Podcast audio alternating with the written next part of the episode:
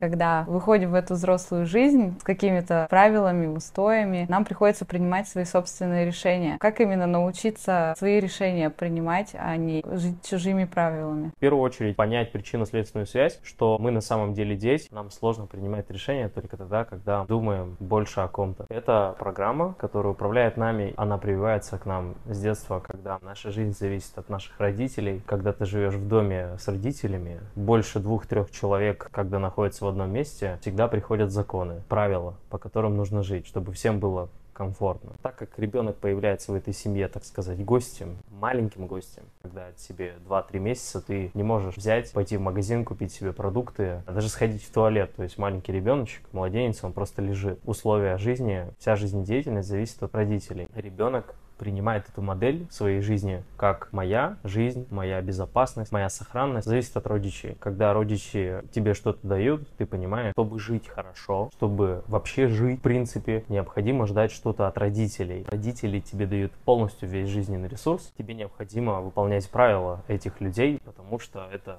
для тебя боги, которые приносят тебе еду, которые могут потереть тебе задницу для того, чтобы тебя там ничего не спрело, не заразилось, и ты не умерла. С этим ощущением мы выходим во взрослую жизнь, думаем в первую очередь о родителях, как они подумают о нас, для того, чтобы их не обидеть. А это зеркальное ощущение, которое пришло с детства, что если я сделаю что-то не так, значит меня могут выгнать родители из дома, могут не накормить родители, не перевернуть, когда нужно там ребенку голову перевернуть, да, то есть ребенок это сделать сам не может. И, соответственно, это может повлиять на здоровье и вообще жизнь ребенка. И поэтому мы всегда, когда идем во взрослую жизнь, мы всегда паримся на тему того, что подумают о нас родители в первую очередь. Когда мы выходим от родителей, то все окружение является для нас очень важным образом, который по идее, как бы дает нам жизнь. Если мы будем не поняты своими родителями, если мы будем не поняты обществом, то нас изгонят, нас выгонят в лес, как из племени какого-нибудь раньше, и тебя съест саблезубый тигр, или съест медведь, или просто умрешь от голода, от холода, потому что тебя выгнали из деревни, потому что ты какая-то не такая. И, соответственно, вот этот страх нами манипулирует, и поэтому мы часто выбираем работу, образование, сферу деятельности, зарабатываем определенным образом,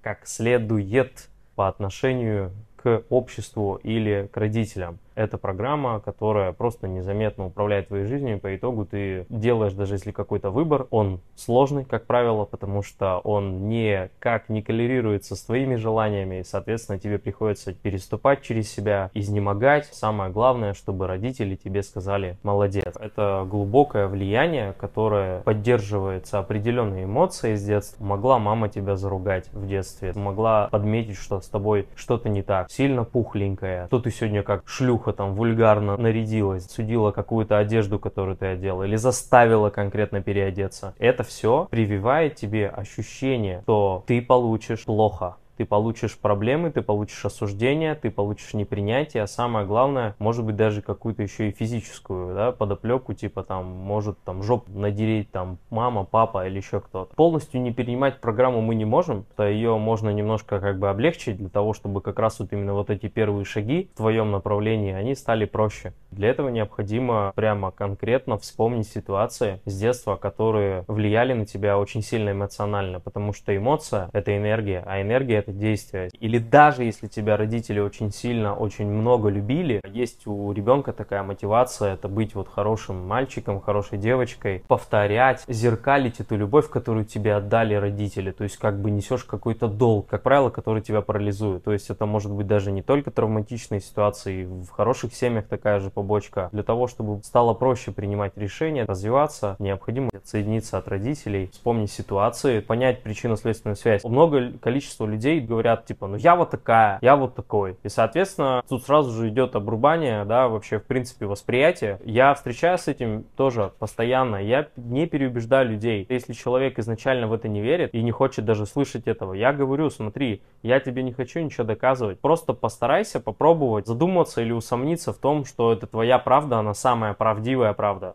И все, и просто реально подумай, а вдруг может быть так, и действительно есть. Но вообще это уходит только через проводника. Истинно рождаем в беседе с человеком, который видит просто другую точку зрения, который на самом деле не хочет тебе что-то навязать, он хочет наоборот тебя освободить